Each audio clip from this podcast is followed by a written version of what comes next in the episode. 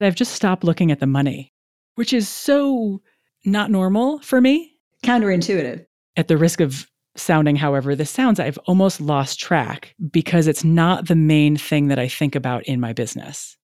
The main thing that I think about is how do I delight clients? What is the delight that they want? And how do I delight them as fast as possible? Best possible results, least amount of time, best experience. Hello, hello. Welcome to Soloist Women, where we're all about turning your expertise into wealth and impact. I'm Rochelle Moulton, and today I'm here with my pal Geraldine Carter, force of nature and business coach for overworked solo CPAs and firm owners who want to go down to 40 hours a week without sacrificing revenue. Geraldine, welcome. Hi, Rochelle. I'm so happy to be here. Well, one of the many reasons that I am so thrilled to have you on the show is the way that you've established and grown your soloist business. I mean, I find it both aspirational and inspirational. And plus, we're going to talk about two of our favorite topics, right? How to keep making more money without working more hours and staying solo. Hmm. Ooh, I love it. Okay. Great. Well, let's bring everybody kind of up to speed. Let's start with what made you decide to start your own business? Like, was there a catalyst that sent you in this direction? I don't want to say that I needed something to do, but I needed something to do.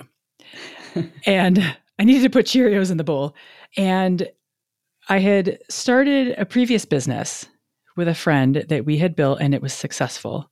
And I knew I wanted to go in a different direction. And I knew that I was going to start a family. And I was like, okay, now what do we do? Now what do I do? What does this look like? So when I started, I actually wasn't sure what I wanted to do, but I knew that I didn't want to go work for somebody else because I make a horrible employee and I don't want to be employed. Nobody wants me as their employee. and because I just I don't follow instructions. Shocker. so I thought about okay, well, what are my options then? And I had five ideas on my list for businesses that I could start and kind of be a soloist. And I knew that I didn't want to grow a giant company, or at least I thought I knew I didn't want to grow a giant company. But I was like, all right, do I be a CFP? Because I like money and I like managing money and investments and all that stuff. And I think my women especially need a lot of help with that kind of thing. But I went down that rabbit hole and I was like, ooh, 2000 hour qualification, no thanks. And then I was like, hmm, you know, everybody says I make, I love making ice cream.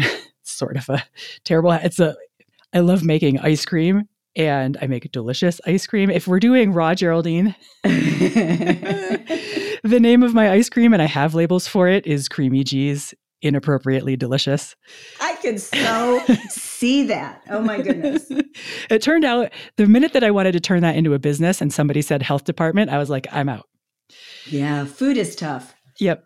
And then at this point, I forget what the other ones were, but at the end, that left coaching. And I was like, welp, this is the last one on the list, and it's time to get some Cheerios in the bowl. So I signed up for a coaching certification program. And the minute I signed up, the first class, I was like, this is where I'm meant to be. I love this. And that was about eight years ago. I was pregnant with my first kid. And that's how I got into it. And I've just been finding my way exploring ever since. Well, I know from some of our other conversations that it was kind of a twisty road that got you from there to here. Yes. So maybe can you talk us through what it was like entering the coaching space and especially finding your niche because you're not a CPA and yeah. yet you serve CPAs. I'm just curious how you got there. Yeah. So Twisted Road is exactly it. And I, you know, like many business owners who hang their own shingle, thought that I could just sell coaching. And doesn't everybody want mindfulness coaching? Doesn't everybody want to think better thoughts? Well, maybe, but it turns out it's really hard to sell that by the session. Yeah. So I had to do my own exploring to figure out what it is that I would, was offering and how I could benefit people or how that skill set could benefit people in a way that made sense for business. And simultaneously, I was having conversations with colleagues, and we would always shocker, wander into the money mm. because that's where I was so at home. And we'd start talking about the money. And I'd be asking them questions about whatever, and it was on their balance sheet. And they're like, I have no idea. And they didn't know, they knew very little about the state, um, they knew very little about the state of their money. Mm. So I just sort of followed my nose and I started helping business owners understand their financials. And I would ask, Where's your accountant? Where's your CPA? How come they're not explaining this to, to you? And they would say, Oh, they don't have time for me, or they talk over me, or they talk down to me. And I was like, Huh, mm-hmm. that's not like what's going on there. And then simultaneously, I had a couple of CPAs reach out and they were like, Hey, you know, I've heard about the work that you're doing, and I think I'm wondering if you might be able to help us. And that was a real head scratcher for me because I thought, wait a minute, you guys are CPAs, you're exposed to business all day. Don't you guys understand business by osmosis? And once I got behind the curtains, I was like, oh, you guys are business owners just like everybody else, and you have a skill and a craft. But that doesn't mean that you can turn that around and point it at your own business and be a super duper awesome business owner. We all get sucked into the craft of our business and have a hard time seeing how to run and operate our business from the outside looking in. And so that was how I got into coaching CPAs. And, you know, we're like, I'm snug as a bug in a rug because I have an engineering degree. So we talk money numbers and math and we do spreadsheets all day long and it's super fun. Whereas with the, you know, the physical therapists and the license, whatever the the the family therapists, there was more money and number aversion, so it just wasn't as easy. So I feel like I ah. landed right where I was meant to be with the numbers people. There's also a word you use that I love, which is easy. It's like, you know, when you find that intersection of yeah. what you love with the people who really need it, there's yeah. that sense of ease that comes from that. Did you ever feel like you'd have to like get a CPA? Oh God, uh, no. you don't have to be no. one to understand the business. Well, you don't have to understand tax, right? Right. And tax gives me hives. Mm-hmm. The minute someone says 1120s, mm-hmm. I'm out. But I don't even know what that is. So I'm with you. so I know I have learned some of these things, but tax still honestly gives me hives. But it's not, I don't need to know tax. I need to understand the business and the business model. And especially because accounting and tax and CPA and so on come out of an hourly billing space. There are all the classic problems, downstream symptoms in their businesses that are mostly born of hourly billing and the mentality that comes with hourly billing. And even though they maybe half, not quite, probably have moved off of hourly billing as a pricing mechanism, there's still the mindset that is lagging, if you will. It's still an hourly billing mindset, even if the pricing mechanism is different. So we're doing more the high level business model, business strategy, and I don't go anywhere near tax. You know, it, what's interesting though is, I think you said this earlier, is that, you know, these are CPAs. So they're presumably people who are logical thinkers and plan things. And your engineering background feels like it would be simpatico with yeah. that. And I mean, that's another thing I think that's really helpful when we're trying to figure out, you know, what's our niche, who are our people, is where we think like our audience and then where we're different because the difference is usually the part of the Venn diagram where you wind right. up serving them. Mm-hmm. Yeah. And that has been super helpful because we we think alike enough, we get each other, but we don't think exactly the same. And the differential between the two is of enormous value. It's kind of like saying, well, what if what you think you see isn't really what you see? you know, I mean, it's a, it's a fresh set of eyes. Yeah, and there's so many things in the accounting space that have just been done this way for years. It's you just every space has this, right? There, they yeah. have every industry has its culture, and accounting tax is no different. So there I wouldn't say they're sacred cows, but there are a lot of things that are just taken as a given, as this is how we do things. Mm-hmm. And like you say, it takes a fresh set of eyes to come in and be like, wait, what? You do this how? how now? Why and, do you do that? Yeah, why do you do this? Why do you not plan out your tax season and who your clients are going to be and know how much room you have and shut the door when you don't have room for more? How come you don't close your door when you're full? that just boggles the mind right there. But okay. I mean, they have rationale for it. And if you follow it, it makes sense. You can follow their logic. And yet it leads them right into the same trap of being overworked. But it's just how they do things in the accounting space. So it takes the non accountant to come in and be like, okay, hold on a minute. This makes no sense. And not only does it not make no sense, I mean, it makes sense in the way that you think about it, but not only can we find a better way, that way is imminently doable, you will like it better, and you will make more money, and you won't have to work as many hours.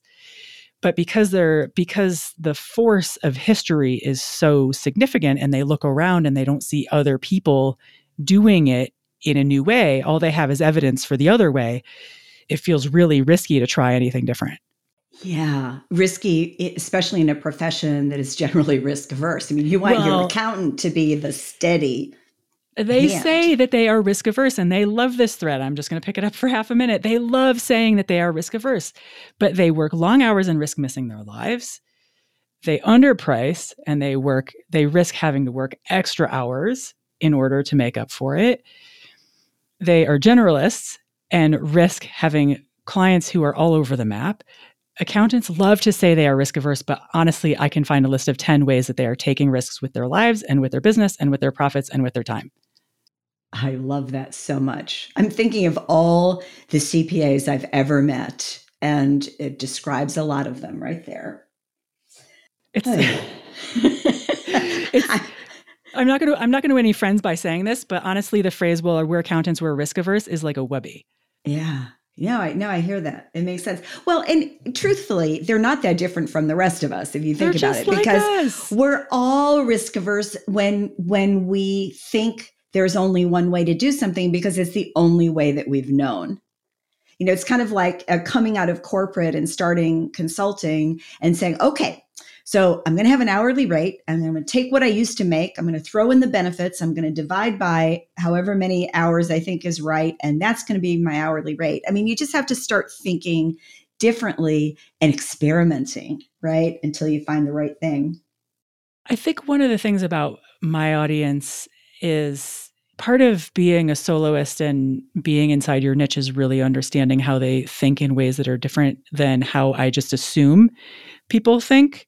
And as a engineer kind of background, scientisty kind of background, I don't have any problem experimenting. I learn by breaking things and trying to put it back together. So that to me, that way of doing things seems to me like the normal and of course you would do it this way kind of way. Yeah. But the thing that I needed to come to appreciate about the way that my people think is that they really like guidance, they really like rules, they want to do a good job, they want to do the right thing, and they need the guidance, the in air quotes rules, in order to be able to do a good job. And it provides them some ballast, if you will, to mm-hmm. know that they're mm-hmm. in the right lane. Yeah.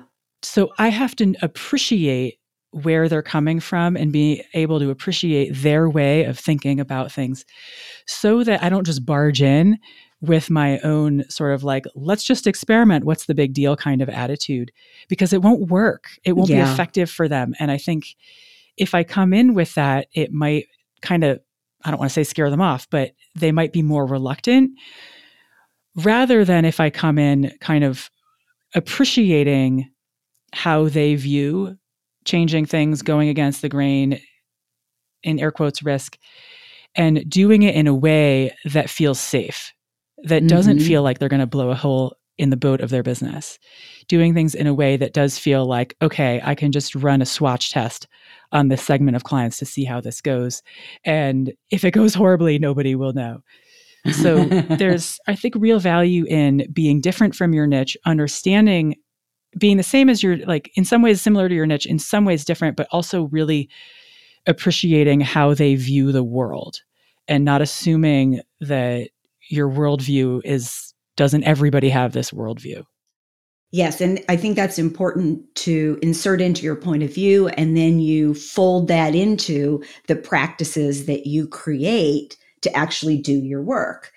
I mean, when you were describing it, the, the word that kept flashing in neon for me was coach. I mean, because what you're doing is you're meeting them where they are and then figuring out where they want to go and helping them to get there. It's like you're building the bridge, or maybe you're bringing part of a bridge that's already built and then you build the rest together. Yeah. And the thing that I'm, the thing that I love doing the most is help them get where they want to go. But even before that, help them know that where they want to go is actually possible. Mm-hmm. Because oftentimes it's very easy to think that, or here's how here's how it goes in their mind is like, well, really, if I could have anything, I would make 500K and take home 300K and I would stuff my 401k and I would work three days a week. But since we all know that that's not possible, then I will just undershoot and try and make, you know, $350,000 and I'll work five days a week because we all know it's totally unrealistic for me to make half a million dollars and, you know, have 60% margin. So we won't even talk about that. Let's just do what's realistic. And my job is to help them. First of all, I've got to pull, oftentimes, have to pull it out of them because their belief in what's possible is so far in their distant past, like they've let yeah. it go as a possible option so long ago that they don't even remember that it's really what they want, or they've put it up on the shelf where it's under an inch of dust and they don't even see that it's up there anymore. They're just like, forget about my dreams. I'm just going to shoot for what's possible. Right. And allowing them time, because I will ask the straight up question I'm like, well, what do you really want? And they're like, it's like the answer, the question doesn't even register. We have to go first by what's via what's realistic and then talk about it some more. And then usually like 10 minutes later, they'll be like, well, if I could really have anything I wanted, it would be this. Yes, exactly. but we've got to wait for it, right? You've got to be patient. Yeah. And then it usually surfaces. And I'm like, oh, okay, cool. This. And they're like, yeah, yeah, yeah, yeah. I'm like, all right, now we know where we're going. And then understanding where we are because oftentimes, you know, cobbler's children and sometimes we don't know exactly how many clients are on the client roster because there's so many that we've lost track of where who they are and where they are and they just randomly appear on April 12th and they're like, "Oh, here's my stuff. I thought you might want it." And they drop it off and you're like, "You're still my client?" so it's they don't be so hard. So, so they don't they don't always know exactly, you know, like who their clients are, who they're not, who's, you know, off sometimes some clients are don't always pay on time and so there's a giant pile of AR and so you don't know which clients you have to chase down to pay you before you do next year's tax return. So there wow. can be some amount of you know stuff that needs to get cleaned up if you will before we kind of head in the direction of designing and building the thing that they actually want to have. So I love it because it's like this giant problem with so many variables that we just chip away at until we solve it. But what I know is that it is imminently solvable and none of it is rocket scientists. We just need to focus on one or two things at a time and just keep chipping away. Well, it's one of those things where it's hard to do for yourself, you know, because you've got, especially in the scenario you describe, you've got people who are already working kind of balls to the wall to begin with, and there's no like extra space. So that, and then you have to believe something bigger is possible and yeah. that and that trying to unravel the ball of yarn is actually worth the effort. So, yeah, I could see why that would be a process. Let's put it that way. But oh, on the other end, once you're there, it's like you're in nirvana and you can't believe you got there. That's yeah. what's so powerful about the yeah. transformations that you deliver. And there's no crack better than a client who emails you and is like, I just fired this is probably not your everyday sentence, but I just fired 250 clients and I feel so amazing. Yeah. I can already see how I'm going to work a 50 hour a week tax season instead of a 70 hour work tax season, and I can't wait. Those kinds of emails are just the best. I mean, not that I'm for firing clients and I don't take that stuff lightly, lightly because it's relationships and, you know, community and everything, and I get it but you know we have cpas who are working seven days a week and it's untenable for them and it's not good for their clients either no and you know just as a sidebar I, I just was amazed i love tax twitter by the way i love like listening into their conversations they are so cool yeah. and so fun but some of the stories yeah. they tell in april about people like showing up at a physical office with paper and i'm like i know I just, yeah, it sort of boggles the mind, but it happens yeah. all the time. Yeah, it does. It does. Yeah, you think the shoebox stories are just like representative, but they're actually real. People show up with shoeboxes full of receipts on April 12th. Oh, I know. When when I got together with my husband and, and we finally got married, and he he had the shoebox, and he had um, we lived in L.A. and his accountant was in New York, and he would send the shoebox like right around April fifteenth. They'd file an extension, and I'm like, no, no, no, no, this is not going to happen anymore. It's like you're uh, you're worried about taxes the whole year. Yeah. I laughed about that, but the the CPA was used to dealing with creatives, and that was his business model. So okay, good for him. If it works. Yeah. I want to talk revenue a little bit here. So, yeah. so you said, is it 10 years that you've been coaching? So I had, I think eight, seven, it depends how you count. I had two kids in there. Yeah, you're you're you're allowed some subtraction time for that. I, I feel like it's sort of like dog years, you know. It's like you have to adjust in the opposite way. Two kids, two years of COVID, plus we moved twice. So, but I started coaching, and Hazel's eight now, so that's how I measure. Okay. Okay. So eight eight it is. And so do you remember how long it took you to get to like your first hundred thousand year? I think it took four or five. Four or five years? Yeah. And I remember thinking that a hundred thousand dollars, I was like, oh my gosh, that is so much money. If I ever made that much money, like how is that even possible? That's what I was going to ask you. What's your your demarcation line? Like what feels like a lot? What feels like enough? Yeah, those are I, what feels like a lot, what feels like enough. I mean, that's it's all relative and it's always a moving target. Well, that's only a thought. But, anyways, I think what I remember, I remember talking to some coaches and some consultants who were colleagues when I was starting out, and they were like, yeah, you know, three years and it kind of starts to stabilize. And then four or five years, I think one coach was like, in my fifth year, I made $100,000. I was like, okay. So I kind of had my sights set on that as something in air quotes normal. And I was like, wow that just seems like so much money. And because I had only ever been salary, and I think the most I made was like 70 or something. So I remember hearing on a podcast a woman saying, and it was multiple, there were multiple coaches on an episode, and they said, Your first 100,000 was the hardest to make. And I was like, Shut the front door. you like that can't be possible. Surely, if hundred thousand is hard to make, then two hundred thousand must be twice as hard to make. Mm-hmm. And all the coaches were like, "Oh yeah, yeah, completely, hundred percent. First hundred thousand is the hardest to make." And I was like, "How? I can't even wrap my head around that." And then, sure enough, I think there was a year I went from like I don't know 80 to 150 in a year over a year. Like at some point, it's not like I landed on 100 at the end of the year. Mm-hmm. And they were absolutely right. Like you, I just flew right by a 100,000. Yeah. By the time I got to 80, like I hit 80 or something, and then it was just like, shoom, and it was in the rearview mirror. And mm-hmm. I was like, wait a mm-hmm. minute, how'd that just happen? And then well, it, it just gets, it just gets easier. I don't want to say like, I don't want to, I don't want it to come across like, oh, it's so easy, you guys, because it's not. But the first hundred thousand for sure was the hardest. So, do you remember, like, was it sort of like until you got to the 80, was it kind of gradual? Or was it like a steady climb or like more like a roller coaster? Do you remember?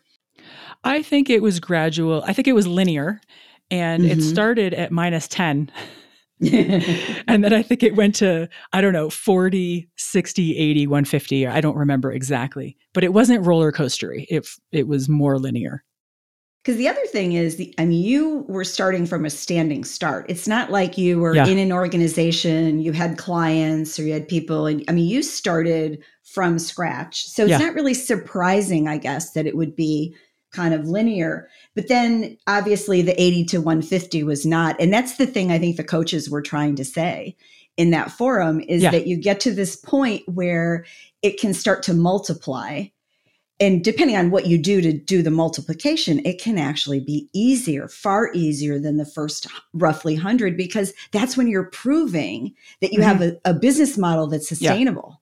Yeah. Yep. Yeah. Yeah. It's exactly that. You're trying to figure out what your business is, what it does, how to price mm-hmm. it, how to mm-hmm. sell it, how to deliver it. You're figuring out everything. Yeah. And it's all new. Every year is like a whole new thing. You Remember the that? learning curve is, yeah, yeah, yeah. The learning curve is intense. And thankfully, it was my second business. So it was a lot of it was familiar. And I also knew because in our first business, it was the same deal. It was like the first two years was were like, holy smokes. And the third year we, we started to be like, okay. And the fourth year we were like, oh. And then the fifth year it like it clicked. right so i yeah. remembered i knew that that was going to that was likely to be my experience so i had a little bit more calmness the second time not that you know you're not like holy smokes is this plane ever going to take off because i'm running out of runway yeah that's i mean yeah that's the hard piece that's i think that's the hardest piece is to like you're like is this plane going to take off or am I going to drive it off the end of the runway? Like, what's going to happen here? And you're yeah. like, well, I'm going to keep going and find out because I'm not getting employed. Because remember how bad that turns out. yeah, that's that's what we all tell ourselves on the bad days. Like, oh God, I'm not employable. I cannot go back inside. I've got no, to make this can, work. No, right? no, yeah. I'm a train wreck of an employee. It's terrible for everybody. Yeah. So, the, but the thing about the, the revenue is what gets easier so a couple things can happen. What gets easier is you know how to make the money. Mm-hmm. Right? That's the piece that gets a lot easier because you know where you create value for your clients. And that's really because the revenue is just the shadow of the value that you mm-hmm. create. Right. So that's really what you're doing when you're making money is you're creating value, just measure it by dollars. So once you understand how to create value for your clients, which is what you're doing through the first 100,000, by the time you get to 100,000, you've figured it out. So you just get a lot faster at it. So that's, or I, I don't want to speak for everybody, but you get a lot faster at that. And because you get better at it, it's more valuable. And because you get faster at it, it's more valuable. And because you make it a better experience, it's more valuable. So you can charge more. So that's how the revenue comes faster for the same amount of work or even less work because it gets easier because you get better at your job. But then the revenue side goes up, but then you're like, okay, what do I do on the back end side in terms of operations? Do I hire? How do I grow? How do I scale? What do I do first? Do I hire somebody? Do I do a digital product? What like what's the next thing, right? Because you fill up your business and you're like, now what? That, well, that's exactly what happens when you usually somewhere between 100 150 maybe 175 depending on their specialty it's you're working it's all you yeah. And then you're saying, okay, so I have to leverage this puppy somehow. Yeah. What am I going to do? So, what did you do? What did you decide to do to get beyond that? So, when I filled up, I was like, okay, I'm full. That's awesome. And then I knew that I wanted to go to a group ish kind of program. I didn't want to, I wasn't ready for digital products yet. And so I saved up because I knew that that was going to be a business model transition, right? I was going to have to turn mm-hmm. my business inside out. And I went to Mastermind, and that was when I developed my Mastermind program. But in the first iteration, it was called Reboot Camp. And it was all the content and it was delivered in sort of an intense format. And then it was six months of available sort of retainer access, if you will, to be able to to give people access as they implemented everything. And then the second round of that morphed into Mastermind, which is the program that I now have running. And at first I called that CPA Mastermind. And then it became clear that what my people wanted more than making more money was to get their time and their lives back. And they all mm. kept saying, though not, they would just sort of sprinkle it in their sentences. They were like, I would just love to work a 40 hour week. And I was like, oh, you guys just want to go down to 40 hours. And they were like, yeah, yeah, yeah. And that's how the name came around of down to 40 hours. And then because in the accounting space, it's so normal and common and expected to overwork, to work 60 hours, 70, 80, whatever. And that the idea that revenue is tied to work. Yes. And I was like, oh, I need the progression to be down to 40 and then we go down to 25. And that perspective, I think, is the one that kind of flips things in people's minds like oh we're not just getting down to a normal 40 hour work week we're actually going down to way less working three days a week two days a week maybe eventually one day a week. And that there's a progression we're not just like getting to 40 hours and calling it good. That's got to feel mind-blowing to your client base. I think to some they're like whoa that's even possible because because work is so tied up with revenue in the accounting space that that's mm-hmm. like they've got to learn a whole new way of thinking about creating revenue which for them imagine being an accountant and having an engineer come in and be like you guys are thinking all wrong about money.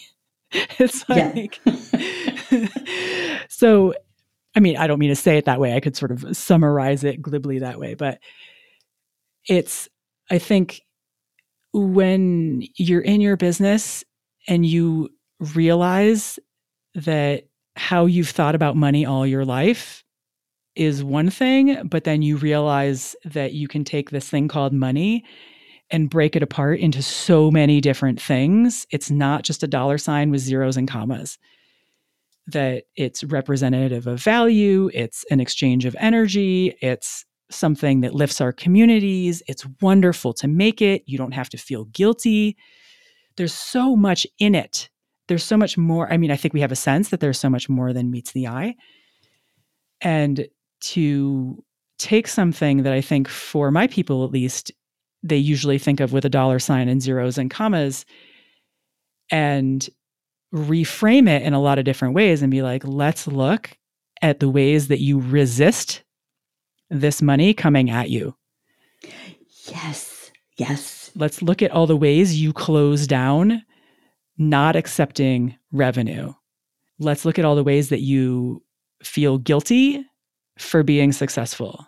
Mm-hmm. Let's look at let's talk about how you think that making half a million dollars is going to make you greedy but 400 did i just say half a million? Yeah that half a million dollars is going to make you feel greedy but 400000 is somehow safe. Let's talk about what happens like at what point do you feel safe at 425 and then where is it that it flips into being greedy? Is it 450 or 475 is it 499 and what happens at 499 or 500 when it flips over that you suddenly think that you're being greedy Let's talk about not looking successful and this story about being from a small town in the Midwest where there's just a blinking light and people, your clients are going to think that you've gotten too big for your britches if you raise your prices. Mm-hmm. There's so much more underneath it than it's not just this transactional thing with dollar signs and paper dollar bills. There, it is this whole rich topic that is so interesting to talk about with accountants.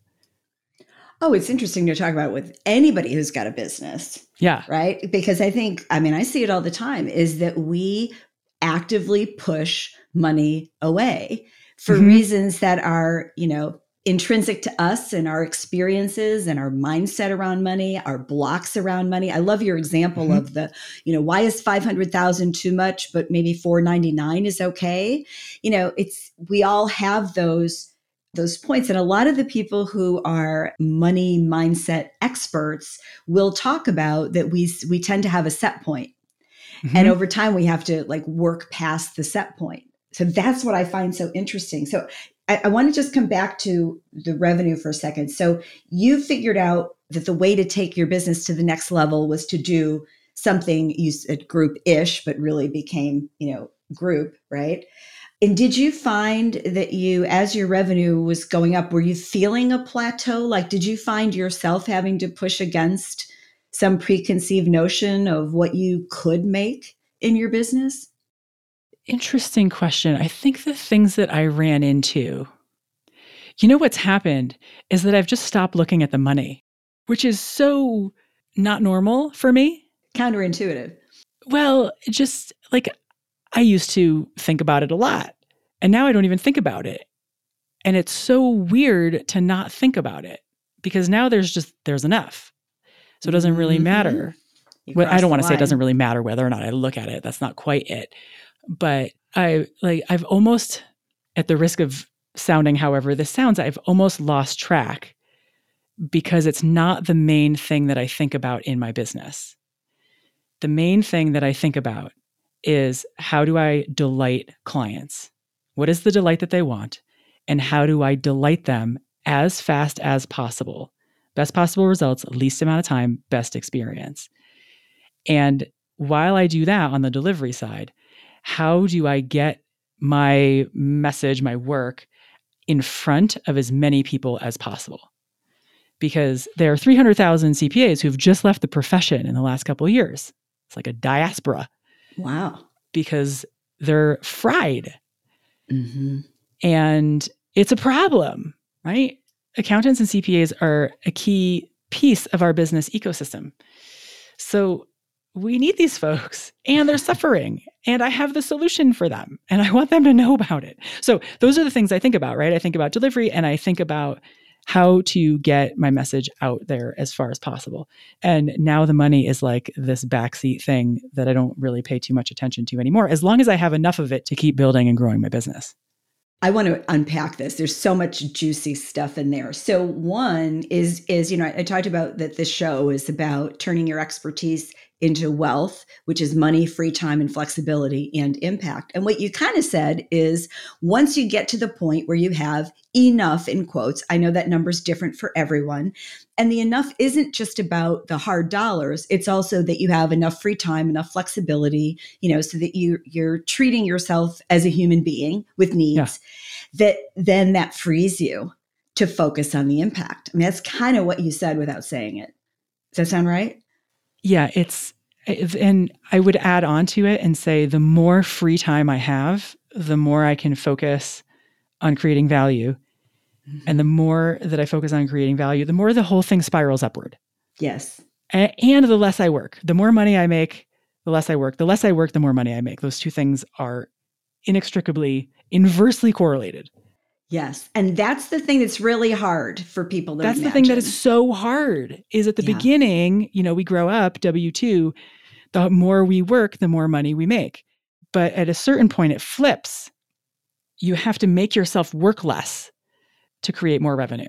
And it just it's such a mind bender. But once you get your head around it, once you see it, you're like, oh, right. And then it becomes a discipline to work as little at I work in air quotes, right? But work as little as possible in order to create maximum value maximum. for clients. Yes. Yes. It's like a it's like a teeter totter. You want to be like right in yep. the center of that where it's all just kind of flat because it's perfectly balanced in how you're doing it. So you asked me about uh, did I answer your question? Yeah, actually, I think you did. Because, yeah, because uh, the other thing I was kind of curious about, and I don't think you said this yet, was there a revenue point where you just kind of sat back and said, yes, this is really getting good. I don't have to worry.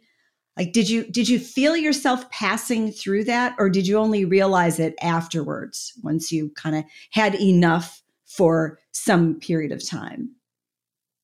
I think I realized it afterwards. And at some point in the in going from one-on-one to one-to-many or mastermind, I brought on my own fractional CFO CPA to help me with cash flow and get me set up in S corp and like regular payments and all that. So it was in that process where that was taken care of by somebody else and it was no longer mm. on my mind. Okay. One thing that I think is so different than when we grew up, not to make ourselves sound so old, but like you used to get a paycheck and you used to take it to the bank. Yeah. You know? I remember and, that. and you used to actually touch cash. And now so much is on auto pay, just happens behind the scenes. So as long as there was enough, like as once I hit the enough point and I didn't have to worry about like the question, is there enough? Let me check. That was when I was, that yeah. just felt like a level of home free. It's like you look over your shoulder and the bear's not chasing you anymore. And you're like, oh my God, now I can just relax. And that was. Well, yeah, you focus forward. Yeah, it's like you focus forward, but you don't even have to worry about anything behind you anymore. And that was a level of freedom that I didn't expect it to experience. Yeah actually you mentioned your fractional cfo Can, let's talk for a minute about like how have you dealt with the whole employees versus contractors thing? Have you have you had employees? Have you mostly had contract people? Like do you do you like having other people inside your business with you? When i started coaching i knew that i didn't want to have employees. I knew that was my goal was if i could make what I want to make and do work I love that I find fulfilling and interesting and impactful. And it was enough money to meet our needs, and I could do it without employees. That would be heaven. Mm. Because, I mean, like, I'm all for businesses with employees. I just know that for me, like, I'm a good enough boss. I think I'm reasonable. Right? Most of us think that we're better than average, but but I, I, I think I'm better than average as a boss. But I still didn't enjoy it. Yeah. And it wasn't, you guys had an episode on TBOA. We're talking about your genius zone and your excellence zone, right? Gay Hendricks yeah. and so on, yep. the big leap. And I mean, I wouldn't even put leading people as in my excellence zone. It's definitely not in my genius zone. Maybe competence Uh, yeah, or maybe barely. or, yeah. or the I like that lower left-hand quadrant. I like to call it things you suck at. Yes. Yeah. And I just I was like it's just not where I want to put my time and energy. Developing people and developing myself as a leader of staff is just not where I want to put my time and energy. So if I can build a business in a way that does all the things I want without staff, that would just be heaven. Mm. And you know, when you're hanging out your shingle and you go out on your own, it's like pretty easy to do without staff. You just, you know, do the work and everything, but then you get limited by being the one who has to do the work. So then of course the scaling question comes in. And I also knew enough to know that I should hire contractors to do things that I'm really not good at, like editing my podcast and um, some other things like that. And then with making this transition to mastermind, there's a sort of back end operations that needs to get built to support it. And I needed some help with that. And I just, I couldn't do all three things selling, marketing, and delivery and operations. Yeah. All as a soloist. I was going to just go bananas. So I have contract help because I didn't want to do W 2. I was like, let's just see if we can do this contract to help build out the the frame, the shell, and then build the systems and get it operationalized so that I can focus on the marketing, the selling, and the delivery and not have to worry about the building piece. And that's been enormously useful in terms of protecting my bandwidth. And now that that's up and running, now I can run with it. And I love the idea of having and maintaining a very simple business, which takes an element of ruthlessness. Because for me to stay solo, it requires that I trade off complexity and specificity for simplicity because complexity just is going to balloon. And we used to call this um, mushrooming pitas, right? It's like pains in the okay. butt that would mushroom after a rainstorm. Mm-hmm. And we got really good at spotting like this is a pain in the butt that if we don't pick it now, it's going to like proliferate. Yeah. So it requires an element of disciplined ruthlessness to keep things simple because the tendency is to get more accurate, not more accurate, but more specific, more granular and do a few more things to make it better. But then before you know it, you've complicated it. And now you need people in order to handle the complication that you allowed for. Yes. So that's not to say that that that it's that way for everybody, but I was finding sort of like when you talk about niche, if you're a generalist versus being somebody who's niching, at some point you have to give up diversity of generalism for effectiveness and value creation of niching, right? So you just have to mm-hmm. trade. If you want diverse, that's okay, but you're really probably going to struggle as a business owner. Well, especially as a soloist. As a soloist. Yeah, yeah, it's really tough to serve everybody. Really tough to serve everybody. And so it's just a trade off, right? But if you like the diversity, you can just know what you're trading off. And it was kind of the same for me in my business. It's like I like the specificity and the accuracy and the levels of granularity and our ability to A B test this and study the results. And before you know it, you're A B testing eight things and you're not measuring any of them.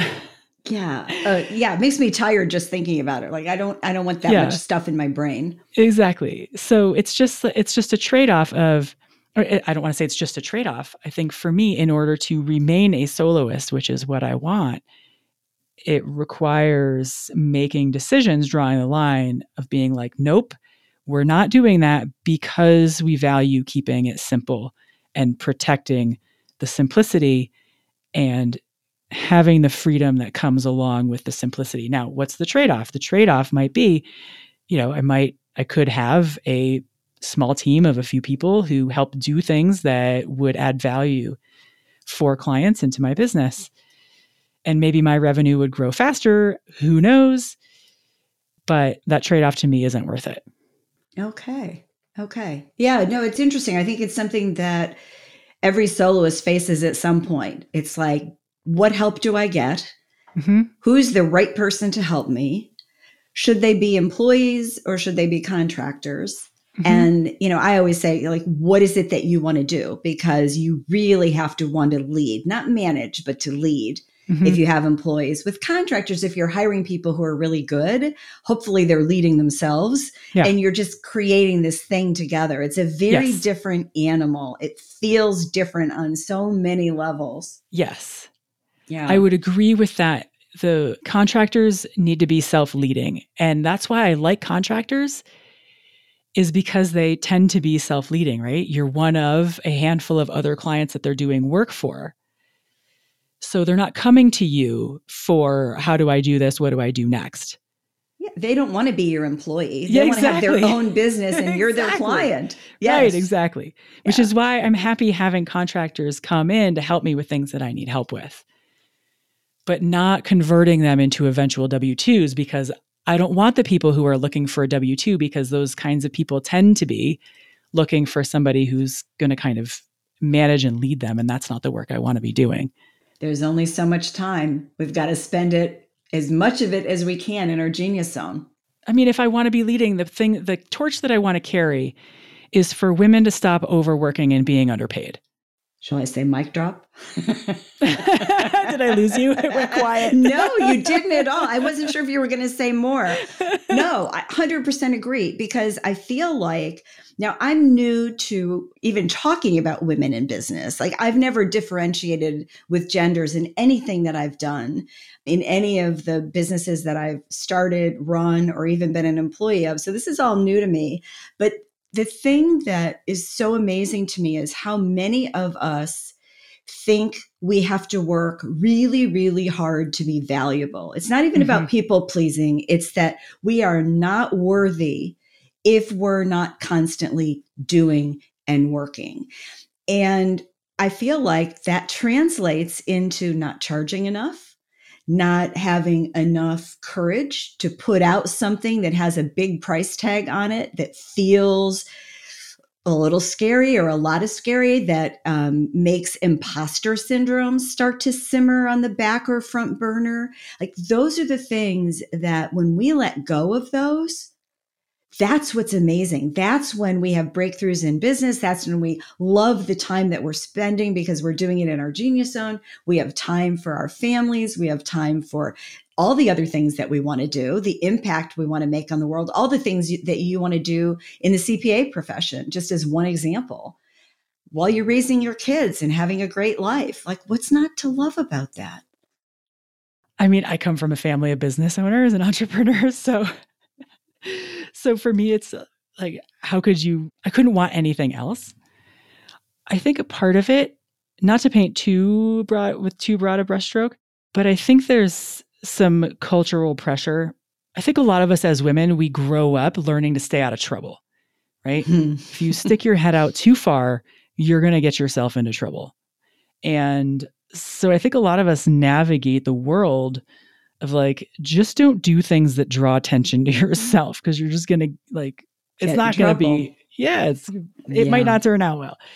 So but in business it requires it asks of us that we take risks that we try things that we screw up oftentimes or sometimes in public that that things don't work that things don't work the way that we thought they were going to that people say negative things about us either to our faces or in emails or paper letters or on Google reviews or on LinkedIn that we don't charge enough, even though we choose it, and then we blame our clients for underpaying us. And like you say, that somehow our personal worth is all wrapped up in not just how hard we work, but how much money we make or don't make, or whether our mm-hmm. business fails or succeeds. And it can be very difficult to separate yourself from your business and think that if your business is successful, that you are successful.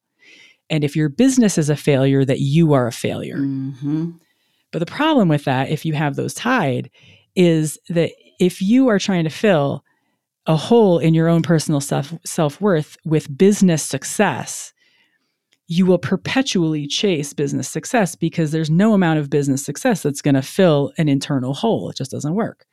And you can substitute money for business success. Yeah, you can substitute yeah. anything you like. Yeah, yeah, yeah. And it's- there's this piece about not giving ourselves permission to be successful because if we do, we stand out. And when we stand out, we draw attention. And when we draw attention, it's often critical.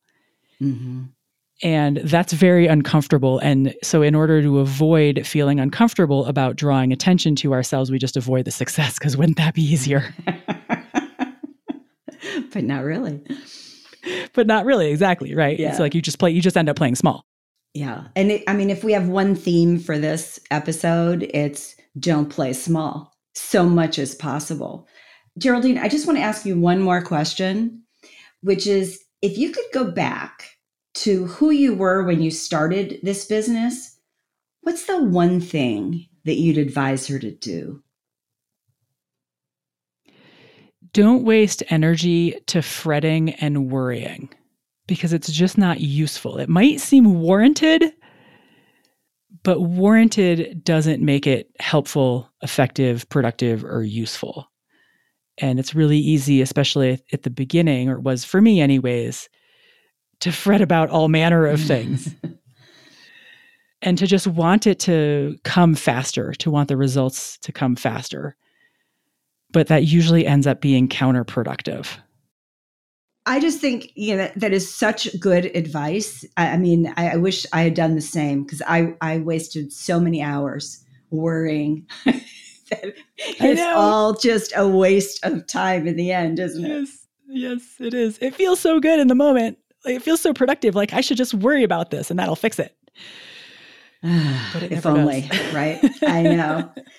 So, Geraldine, before we sign off, and I'm going to put this up on the, the show notes, but where can listeners go to learn more about you and your work?